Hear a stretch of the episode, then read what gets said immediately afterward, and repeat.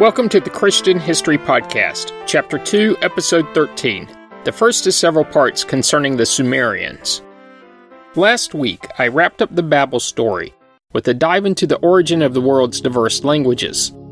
If you missed it, you really should go back and give it a listen. This week is the first episode on the history of Sumer, and quite honestly, this begins a new segment in the podcast as we truly begin to cover the history of the world and how it intersects with the history found in the Bible. So let's get started. I chose to cover the Sumerians at this point, not because they were the first post flood civilization mentioned in Genesis.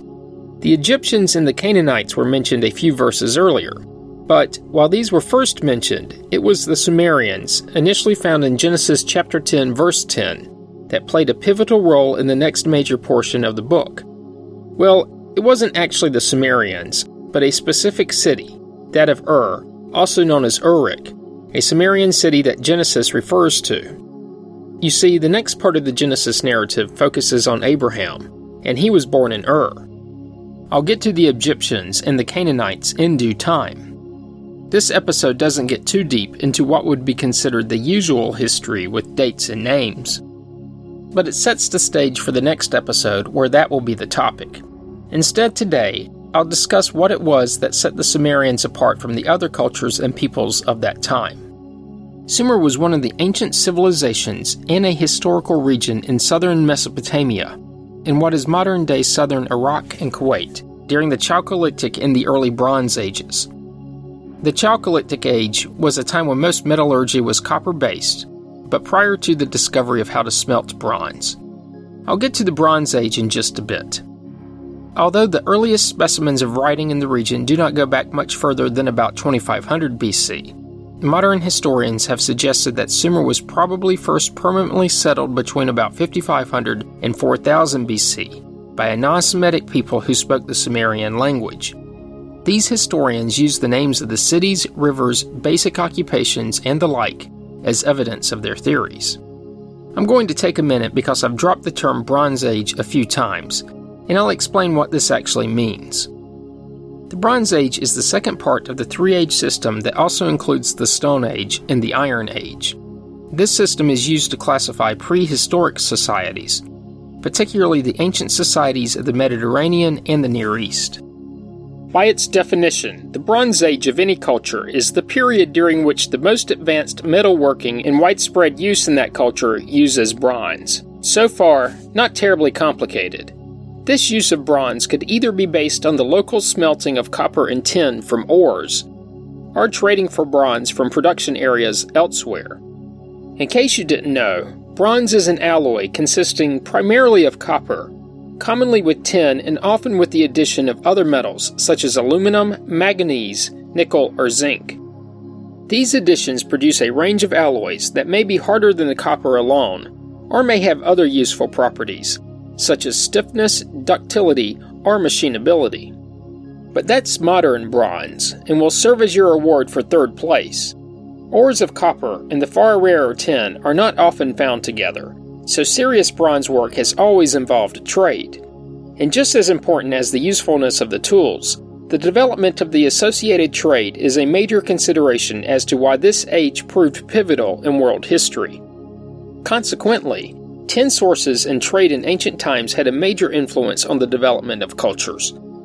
From a historical perspective, there were no tin bronzes in Western Asia before about 3000 BC. The place and time of the invention of bronze are controversial. It is possible that bronzing was invented independently in the Maykop culture in the northern Caucasus as far back as the mid 4th millennium BC, which would make them the makers of the oldest known bronze, but others date the same Maykop artifacts to the mid 3rd millennium BC. However, the Maykop culture had only arsenic bronze, which is a naturally occurring alloy, and therefore required no trade to formulate the bronze.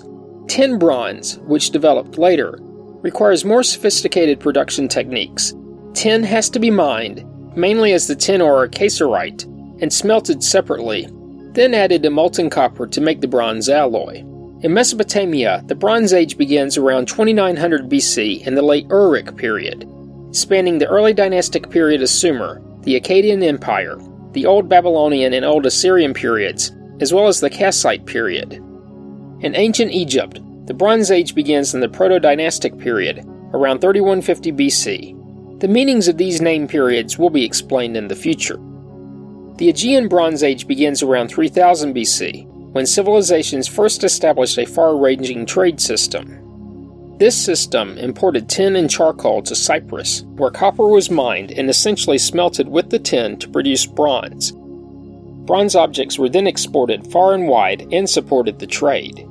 Knowledge of sea navigation was fairly well developed at this time and reached a peak that would not be surpassed, except maybe by the Polynesian seafarers, until about 1730 AD, when the invention of the chronometer enabled the precise determination of longitude. In Central Europe, the early Bronze Age culture occurred between about 1800 and 1600 BC, over a full millennium after that of the Aegeans. But back to Sumer. With the establishment of the cities of Sumer, their history unfolds from approximately 5000 to 1750 BC, at which time the Sumerians ceased to exist as a separate culture. This was after Sumer was invaded by the Elamites and Amorites, First, there was the Ubaid period, which was from about 5000 to 4100 BC. Then came the Uruk period, from about 4100 to 2900 BC, in which the cities began to emerge across the landscape and the city of Uruk rose in prominence. Though the period is named for the so called first city of Uruk, Eridu was considered the first city by the Sumerians themselves. Trade was firmly established with foreign lands at this time, and writing evolved from pictograms to cuneiform script. It is thought that trade was the main motivator in the development of writing, as there now had to be some means for accurate, long distance communication between the merchants of Sumer and their agents abroad. The kingships of Sumer also arose at this time, and the city states of Sumer came to be ruled by a single monarch. But I'm getting ahead of myself. First, let's begin in the beginning. The region of Sumer was long thought to have been first inhabited around 5000 BC. This date has been contested in recent years, however, and is now thought that human activity in the area began much earlier. The first settlers were not Sumerians, but a people of unknown origin whom archaeologists have termed the Ubaid people. These people were named for the excavated mound of Al Ubaid, located in Iraq near the Syrian border, where the artifacts were uncovered which first attested to their existence. They are also sometimes referred to as the Proto Euphratians, simply meaning that they were the earlier inhabitants of the region of the Euphrates River. Whoever these people were, they had already moved from a hunter gatherer society to an agrarian one prior to 5000 BC. Excavations from Al Ubaid and other sites throughout southern Iraq have uncovered stone tools from the Ubaid people, such as hoes, knives, and adzes, along with clay artifacts including bricks, painted pottery, and figurines. At what point the people who came to be known as the Sumerians entered the area is currently unknown. The Sumerian city states rose to power during the prehistoric Ubaid and Uruk periods. Sumerian written history reaches back to the 27th century BC and before, but the historical record remains obscure until about the 23rd century BC, when a now deciphered syllabic writing system was developed, which has allowed archaeologists to read contemporary records and inscriptions. Classical Sumer ends with the rise of the Akkadian Empire in the 23rd century BC. The Ubaidians are theorized to have evolved from the Samarra culture of northern Mesopotamia. But there is no real evidence to support these theories, and they are really not much more than conjecture.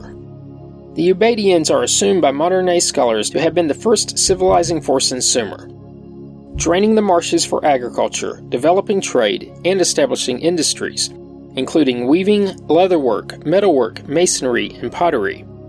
But they were never mentioned by the Sumerians, at least in the tablets found to date. Whenever the Sumerian culture was first established in the region, by 3600 BC, they had invented the wheel, writing, the sailboat, agricultural processes such as irrigation, and the concept of the city. Although China and India also lay claim to the first cities in the world. The Sumerians were a non Semitic people and spoke a language unlike others in the region. A number of linguists believe that they could detect a substrate language beneath Sumerian, because names of some of Sumer's major cities are not Sumerian, perhaps revealing influences of earlier inhabitants. However, the archaeological record shows clear uninterrupted cultural continuity from the time of the early Ubaid period around the 6 millennium BC settlements in southern Mesopotamia. It is speculated by some archaeologists that Sumerian speakers were farmers who moved down from the north after learning irrigation fed agriculture there. The Ubaid pottery of southern Mesopotamia has been connected to the earlier pottery of the Samarra period culture in the north, who were the first to practice a primitive form of irrigation agriculture along the middle Tigris River and its tributaries. The connection is most clearly seen at Tel Aluli near Larsa in southern Iraq, excavated by the French in the 1980s, where pre Ubaid pottery was found that resembled Samarran containers. According to this view, the farming people spread down into southern Mesopotamia because they had developed a temple centered social organization for mobilizing labor and technology for water control, enabling them to survive and prosper in a difficult environment. Other researchers have suggested the lineage of the Sumerians is from the indigenous hunter fisher people associated with the Arabian peoples, found, of course, on the Arabian Peninsula.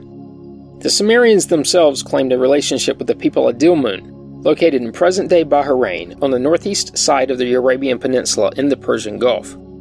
Professor Juris Zarins of Missouri or Missouri State University believes the Sumerians may have been the people living in the Persian Gulf region before it flooded at the end of the last ice age. The Sumerians ushered in both domesticated crops and livestock with intensive agriculture and irrigation. Emmer wheat, barley, sheep, and cattle were foremost among the species cultivated and raised for the first time on a large scale. The Sumerian people who settled here farmed the lands in this region that were made fertile by the silt deposited by the Tigris and Euphrates rivers. They adopted an agricultural lifestyle perhaps as early as about 5000 BC. The region demonstrated a number of core agricultural techniques, including organized irrigation, large scale intensive cultivation of land, and the planting of single crops involving the use of the plow, and also the use of a specialized agricultural labor force under bureaucratic control. The necessity to manage temple accounts with this organization led to the development of writing around 3500 BC, which I'll cover in a minute. Beginning around 5500 years ago, the Sumerians built cities along the rivers in lower Mesopotamia, specialized, cooperated, and made many advances in technology. The farmers in Sumer created levees to hold back the floods from their fields and cut canals to channel river water to the fields. The use of levees and canals for irrigation is considered a Sumerian invention. In the early Sumerian Uruk period, the primitive pictograms suggest that sheep, goats, cattle, and pigs were domesticated. They used oxen as their primary beast of burden and donkeys or horses as their primary transport animals. They also produced clothing and rugs from the wool or hair of the animals, they had gardens and pots bedded with trees or other fruit bearing plants. Wheat and other cereals were sown in the fields. The shaduf, more commonly known in the West as a well pole, was already employed for the purposes of irrigation. It's a little hard to explain, so I'll post a picture of one on the podcast Facebook page. The Sumerians practiced similar irrigation techniques as those used in Egypt at about the same time. Research suggests that irrigation development was associated with urbanization and that close to 90% of the population lived in cities. Although the Sumerian city states had much in common, they fought for control of the river water, a valuable resource. As such, each city state needed an army to protect itself from its neighbors. I'll explore this militarization in more depth in the future. As you probably can surmise, Sumerian agriculture depended heavily on irrigation. The irrigation was accomplished by the use of canals, channels, dikes, weirs, and reservoirs. The frequent violent floods of the Tigris, and less frequently of the Euphrates, meant that the canals required constant repair and removal of silt. And also, survey markers and boundary stones needed to be continually replaced. The government required individuals to work on the canals without pay as part of their civic duty, although the rich were able to exempt themselves through the payment of a tax. As is known from what has been modernly dubbed the Sumerians' Farmer's Almanac, after the flood season, the spring equinox, and the New Year festival, farmers would, using the canals, flood their fields and then drain the water. Next, they made oxen trample the ground to kill the weeds. Then they dragged the fields with pickaxes. After drying, they plowed, harrowed, and raked the ground three times and pulverized it with mattocks before planting a single seed. Unfortunately, and probably unknown to them, the high evaporation rates in this arid climate resulted in a gradual increase in the salinity of the fields. Around the 21st century BC, farmers had to switch from wheat to the more salt tolerant barley as their principal crop. They also grew chickpeas, lentils, dates, onions, garlic, lettuce, leeks, and mustard. Sumerians caught many fish and hunted fowl and gazelle. They also harvested the crops during the spring in three person teams consisting of a reaper, a binder, and a sheaf handler. I'll let you guess which one of these three was the most grim. The farmers would use threshing wagons, driven by oxen, to separate the cereal heads from the stalks and then use threshing sleds to disengage the grain. They then separated the wheat from the chaff via winnowing, essentially using a pitchfork to throw it in the air where the wind would divide the two. The entire process, which many believed they invented, would remain essentially unchanged until the Industrial Revolution. Sumer was also the site of the early development of writing, progressing from a stage of proto writing in the mid 4th millennium BC to writing proper in the 3rd millennium BC. However, some scholars contest the idea of a Proto Euphratean language or one substrate language.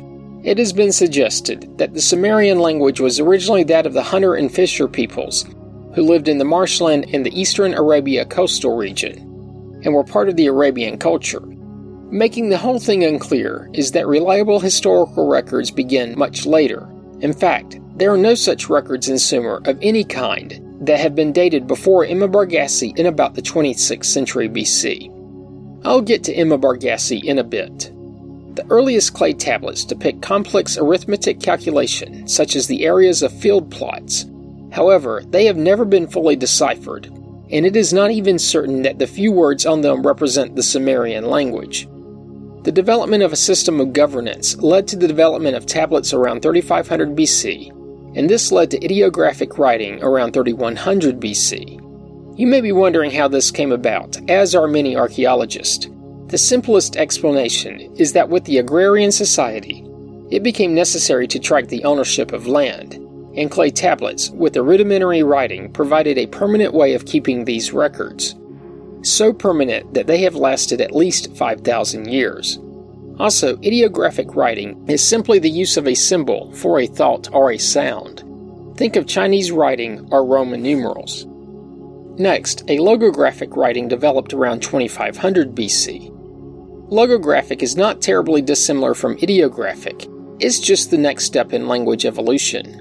One of the more interesting aspects of these clay tablets from this period onward is that they were apparently so pervasive that they were frequently discarded as many discovered by present day archaeologists are found in ancient trash heaps, or sometimes they were repurposed as fill in the leveling of building foundations for their construction projects. These tablets are not physically large, as most were made to fit in the palm of a hand. A consequence of the location of these finds is that it is somewhat difficult to establish when these tablets were initially created. Probably the most important archaeological discoveries in Sumer are a large number of tablets written in cuneiform. Sumerian writing, while proven to be not the oldest example of writing on Earth, is considered to be a great milestone in the development of man's ability to document history.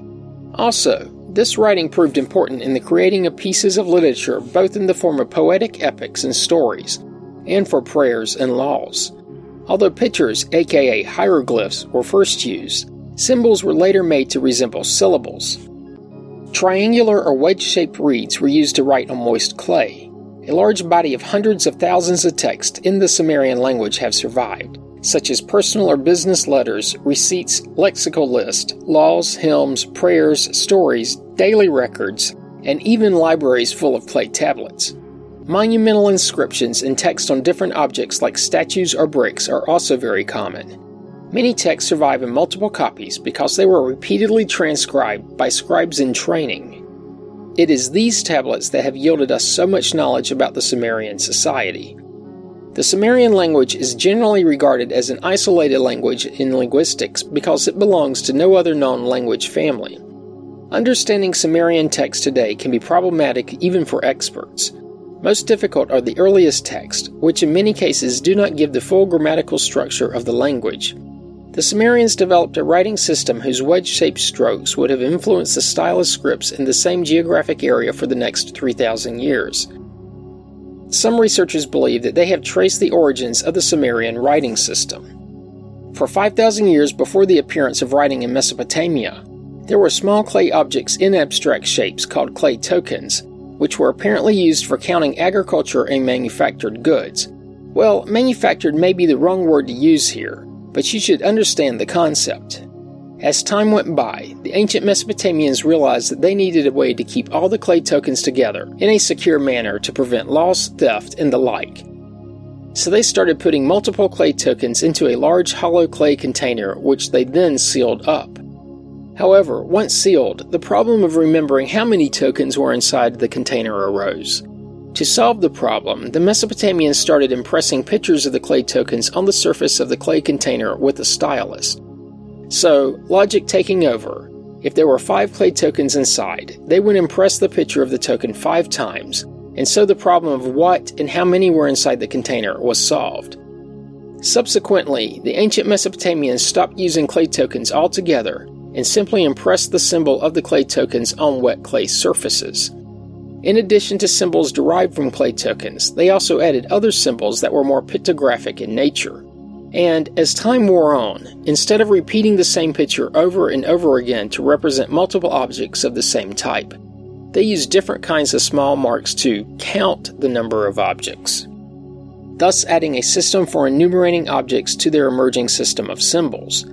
Examples of this early system represent some of the earliest text found in the Sumerian cities of Uruk and Jemdet Nasr around 3300 BC. In my opinion, the use of abstract symbols to represent things and ideas was perhaps one of humankind's monumental achievements. Just refer back to the Origin of Languages episode for more detail. The Sumerian writing system during the early periods was constantly in flux. But that, of course, is the nature of anything that is emerging. For example, the original direction of writing was from top to bottom, but for yet unknown reasons, the direction changed from left to right very early on, thought to be around 3000 BC. Another change in this early system involved the style of the signs. The early signs were more linear, in that the strokes making up the signs were lines and curves. But starting after 3000 BC, these strokes started to evolve into wedges thus changing the visual style of the signs from linear to what we now know as cuneiform. By 2800 BC, the writing system started to exhibit the use of phonetic elements. The Sumerian language had a high number of monosyllabic words. There was a high degree of what linguists call homophony, meaning that there is a large number of words that sound alike or are practically identical. This presented the possibility of what is called rebus writing, where the sign for one word is used to represent another word that has a similar or identical sound. One example from their language is the word tie, phonetically spelled in English ti, meaning arrow, which is similar to their word til, spelled til, meaning life. So to write life, the ancient Sumerians wrote the sign for arrow. Eventually, the logogram, meaning the symbol for arrow, became a syllabogram, meaning a word to represent the sound tie. Similarly, other logograms also became syllabograms. There were many other types of practices that were established in the ever evolving written Sumerian language, but they are in reality too deep and off topic for this podcast. While they were developing a somewhat abstract writing language, the Sumerians were also developing a numeric system. While it's difficult for us, at least on the surface, with our widely practiced base 10 numbering system to understand something different, it's not entirely impossible. The Sumerian numeric system is that the numeric system is both decimal, meaning base 10, and sexadecimal, meaning base 60. This means that there are unique symbols for each of the bases, as well as combinations and powers of the bases.